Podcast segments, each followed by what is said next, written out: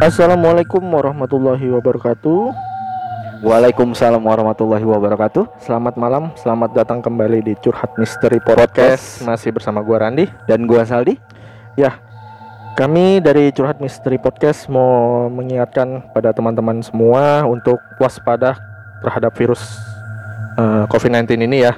Kita harus jaga kebersihan, jaga kesehatan, Cuci tangan. cuci tangan pasti, gunakan masker kalau ke mana-mana, dan, dan- satu lagi Mm-mm. minum vitamin. minum vitamin dan kita ngikutin instruksi pemerintah oke jadi buat teman-teman kalau bisa di rumah aja dengerin podcast kita Iya. biar kami yang siaran Iya. Siap. siap kami juga mengikuti anjuran pemerintah nih social distancing sekarang gua kebetulan lagi berdua sama Saldi agak jauhan nih posisi kita nih Iya. oke jadi selamat mendengarkan kita akan bacakan email dari pendengar kita Siap. Langsung aja ya. Email ini dikirim oleh Dian Pratiwi. Assalamualaikum warahmatullahi wabarakatuh. Waalaikumsalam. Sebelumnya terima kasih kepada admin Curhat Misteri Podcast yang sudah mau bacain ceritaku yang lalu. Oh, ini Mbak Dian ini yang ini ya? Yang kemarin kirim cerita tentang sekre di Bandung. Oh, yang di salah. Taman Suropati, Iya. yang serem banget itu ya, yang Iya. kuntilanak. Eh, yang yang matanya hancur. Iya, mukanya hancur yang matanya keluar. Aduh, itu serem banget tuh ceritanya. Mudah-mudahan ini serem nih. Jujur aja ya, ini kita belum baca emailnya. Mm-mm. Kita baru baca ini jadi biar kita merinding bareng sama teman-teman semua ya. Oke, gua lanjut. Kali ini aku mau ceritain lagi tentang pengalaman misteri temanku. Ini bisa dibilang lanjutan dari kisah yang kemarin karena dialami oleh orang orang yang sama. Hmm Hmm. pasti horor nih. Oke, dia itu bisa dibilang sering mengalami hal-hal aneh atau mistis sejak lama. Oke. Terlebih saat menginjak masa remaja. Entah gimana yaitu bisa dia ngerasain, bisa komunikasi juga dengan makhluk-makhluk gituan. Oh, berarti dia punya ini ya kayaknya. Punya six sense sih. Punya siksa, punya kelebihan gitu ya. Iya, melebih melebihkan eh, apa ya? Perasaan ya. kalau Hmm, hmm. Kebetulan juga dia berasal dari daerah pinggiran yang masih kental dengan hal mistis. Oh, gitu. Bener nih. Katanya daerahnya dirahasiakan. Oke, nggak apa-apa. Oke, langsung masuk aja ke ceritanya. Aku sudah beberapa tahun tinggal di Bandung. Kebetulan, aku dapat kuliah di Universitas Negeri di kota ini, daerah Dap di Pati Ukur, Bandung lagi nih. Bandung. Kayaknya apa tuh kira-kira? Ntar kita cari deh. Waktu itu aku tinggal sendiri di kosan yang kata orang kosan itu angker. Terlebih lagi kamarku yang jendelanya menghadap ke sungai langsung. Oh, Oke. Singkat cerita, sekitar jam 4 sore aku pulang kuliah dan gak tahu kalau orang sekosan pada pulang kampung. Aku masuklah kamar sambil teriak, "Sore, semua taruna datang." gitu. Dan itu sudah biasa ke teman kosan yang biasanya langsung jawab, "Gandeng kopral," yang artinya berisik kopral. Oh. Jadi kayaknya nih dia ini punya saut Sapaan. sapaan kalau di Iya. dalam rumahnya. Eh gue gue pulang nih gitu Iya. ya gitu ya. Dia bilang sore semua taruna datang. Orang yang di dalam kosan jawab gandeng kopral atau berisik kopral gitu. Tapi sore itu beda dari lantai bawah. Ada yang teriak gandeng maneh. Oh, pakai bahasa Sunda jadinya ya? Iya. Nah mas, tuh yang artinya berisik kamu. Aku sih nggak menghiraukan itu. Mungkin pikirku mereka lagi sibuk. Oh. Tapi kalau kita baca, paling nggak ada orang kan di kosan itu kan? Benar. Dia kan dia bilang kan lagi sepi kan kosan sendirian.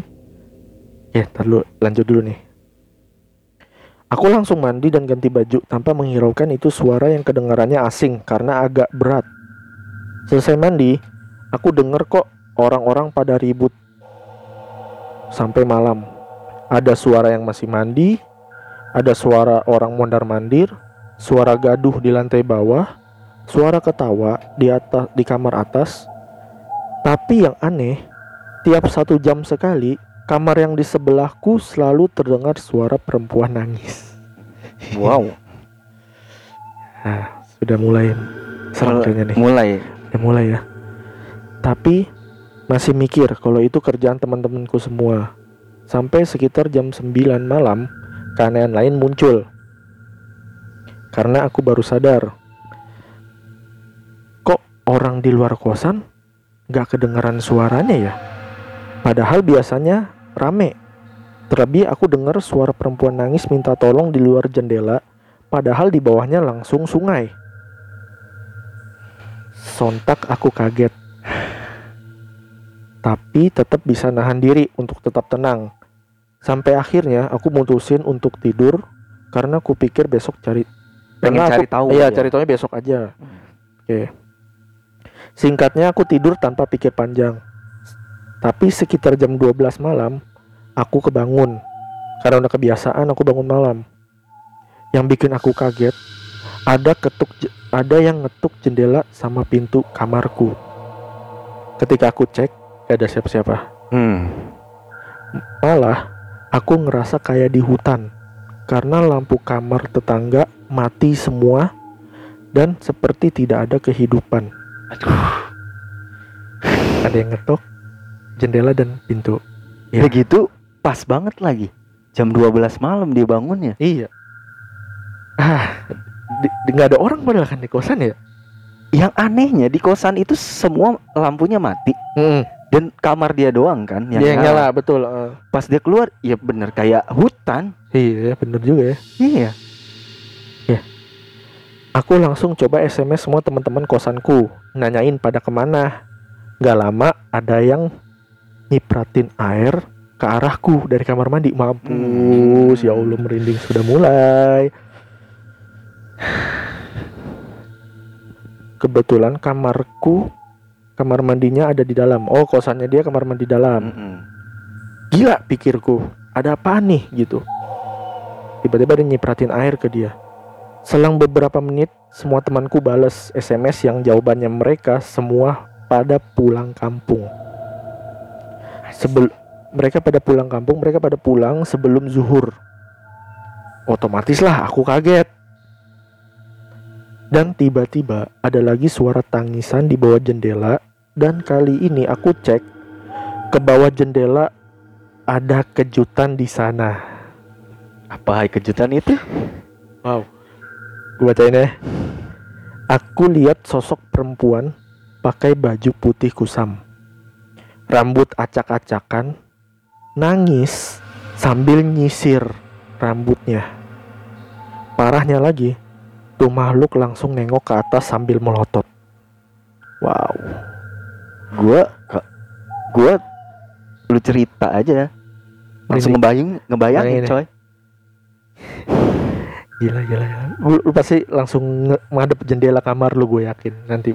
Gue bis gue bisa pas kalau misalkan gue di situ, gue melihat ada sosok itu, pas dia nengok ke arah gue, gue mungkin langsung tutup jendela, langsung tidur. Kalau bisa. Kalau lu tiba-tiba mati rasa apa mati ini Ya nge-freeze gitu. nge-freeze gitu.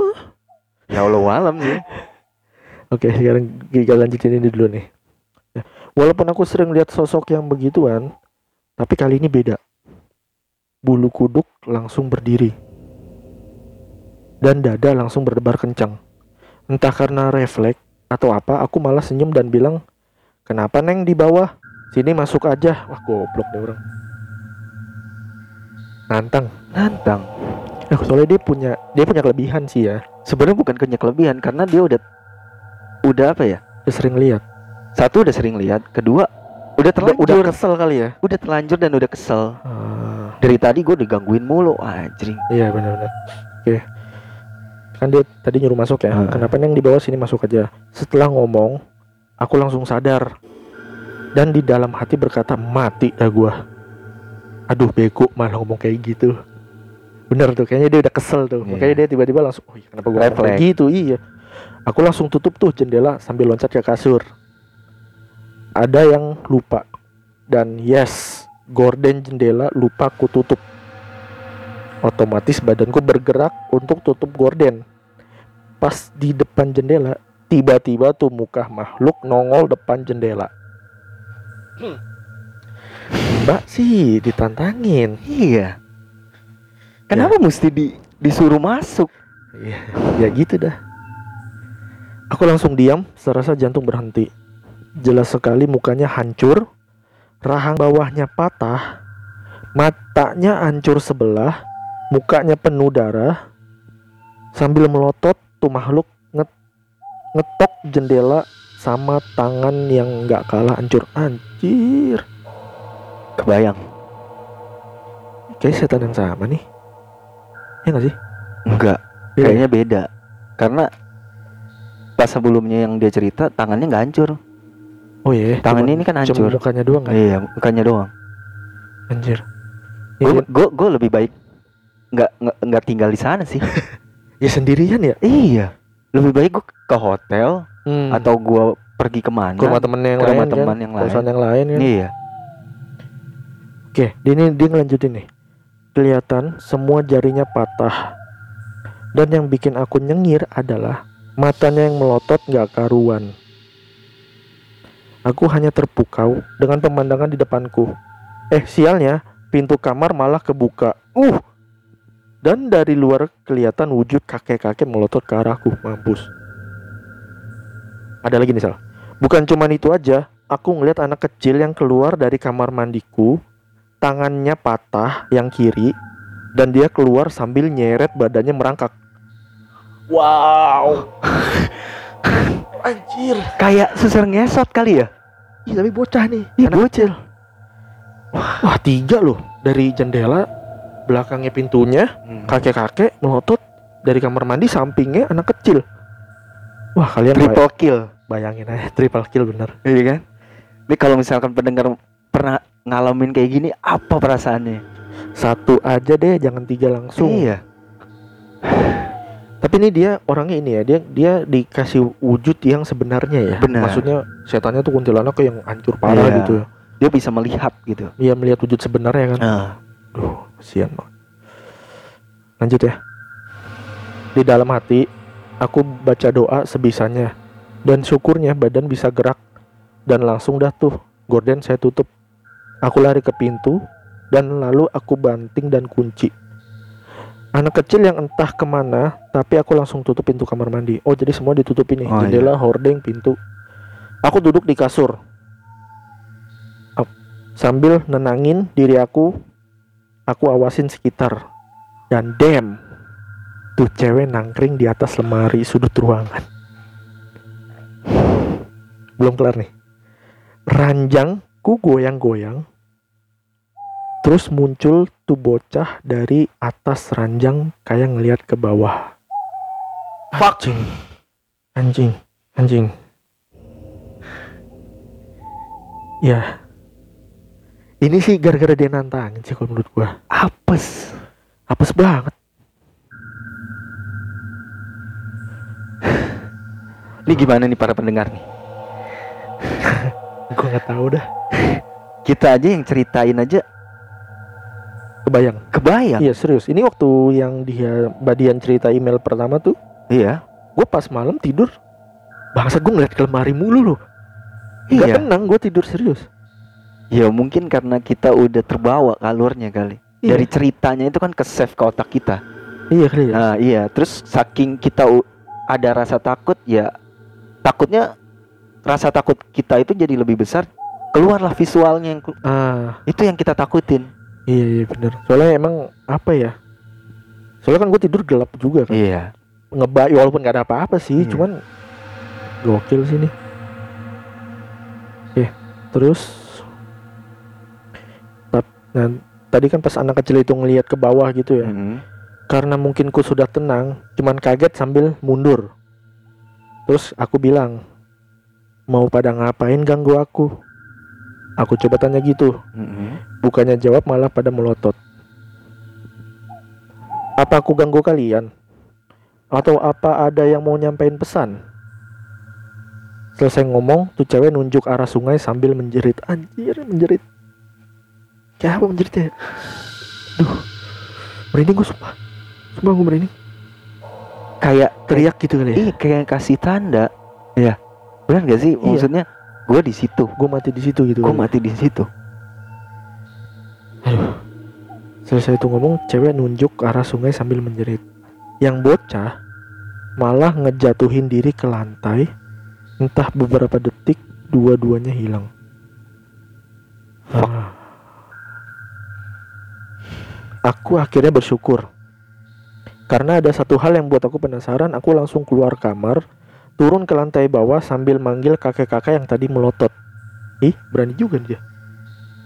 Ki, punten, kak dia sakedap. Yang artinya, permisi Ki, maaf ke sini sebentar. Wah, Eh. wow. Tadi dulu, nih kakek ini cewek apa? Eh cewek, sorry, kakek ini manusia atau Ya bukan lah, men. bukan ya? Ya bukan kan tadi kan dia jelasin bahwa ada kakek-kakek kan pas Iya, dia uh, aha. pintunya kebuka. Ah. Mungkin karena dia udah terlalu takut dan sering diganggu, maksudnya dari tadi gue diganggu nih. Mungkin si kak- Hmm. sosok kakek-kakek itu yang Menyelamatin. bukan nyelamatin, yang sebenarnya yang benar berjaga di kosan itu loh. Ah, oh, Pemimpin, ah, Pemimpinnya iya, gitu. iya, iya. Jadi dia pengen mungkin ya kita Ah, ah. dia ngomong ki tolong deh ya dia makanya eh, interaksi sama si kakek kakek itu men Oh iya, dia juga punya kelebihan itu tadi ya. mungkin, Nah, dia kan mungkin. punya kelebihan tadi bisa. Iya. Ki, dia bilang katanya, permisi Ki, maaf sih sebentar. Selang beberapa detik tuh kakek muncul di depanku. Gila langsung nongol. ini, ini cewek ini cewek apa cowok sih sebenarnya Gua nggak tahu sih dia nggak ngasih nama sih. Cuman ya, berani banget sih iya. Ini sekali lagi ya buat para pendengar ya. Hmm. Ini jujur aja kita berdua belum baru baca baru baca ini sekarang ya. iya Jadi ini merindingnya kita serius dan malam-malam. dibuat-buat. malam-malam begini juga Iya bener Oke Belum sempet eh, Kan tadi muncul kakeknya ya di depan. Belum sempet nanya tuh kakek langsung ngomong Jang bejaan babaturan nak. Jaga omongan. Jang kayaknya cowok. Oh iya jang. So, hmm, Panggilnya Ujang kan? Iya ujang. Jang bajajaan babaturan nak. Jaga omongan Jaga kelakuan Tong sompral. Ah Ada yang tahu artinya kata dia tuh. Yang artinya kasih tahu teman-temannya dijaga omongannya kelakuannya dan jangan ngomong sompral atau sembarangan. Sompral itu kencang kali ya? Eh, lantang apa tadi kan keras? dia nantang. Oh lu pada iya. ngapain sini aja kalau berani? Oh iya benar Iya itu maksudnya Iya. sompral tuh. Terus saya langsung jawab sambil nanya muhun ki. Punten abdi bade naros are ari awewe sarang budak kaganggu oge atanapi kumaha bisa juga ngomong bahasa Sunda. Iya. yang artinya iya ki maaf saya mau tanya kalau perempuan sama anak kecil keganggu juga atau gimana kalau perempuan sama anak kecil keganggu juga atau gimana? Si kakek cuma jawab eta mah aib tong dipikirin eta mah jahil.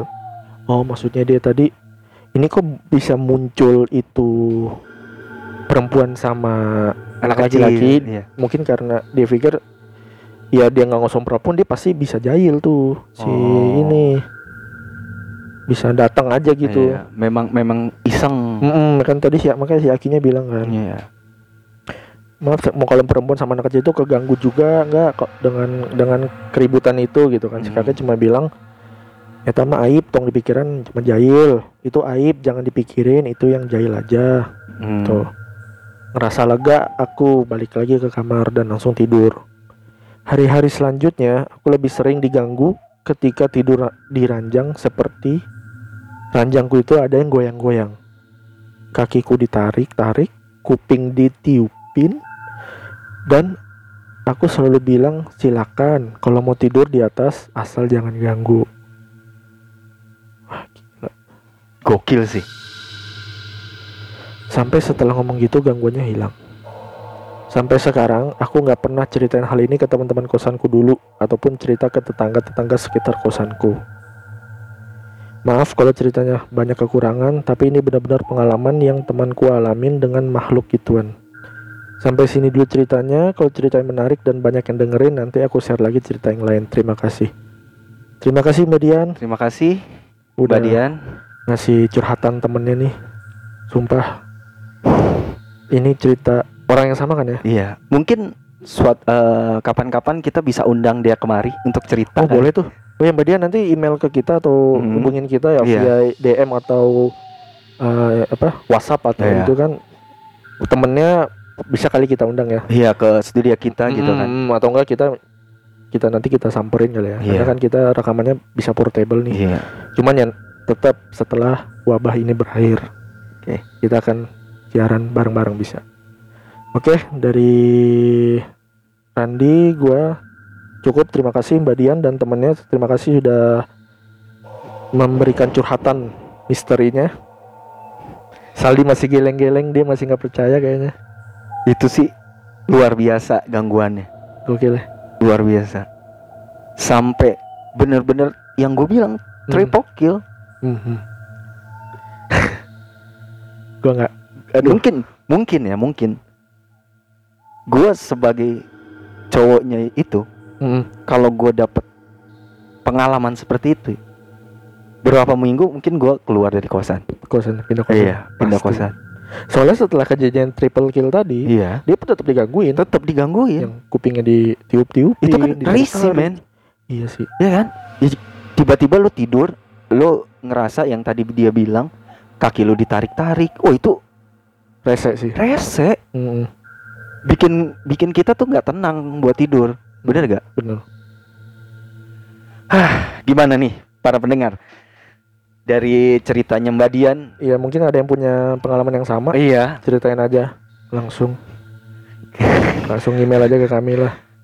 Gua yang mau bikin gua apa merinding silakan sok. Emailnya akan kita bacain Ah, pas kita rekaman. Jadi Iya. kita nggak bacain duluan. Ya. gimana? Udah? Merinding gua. Udah malam nih anjir.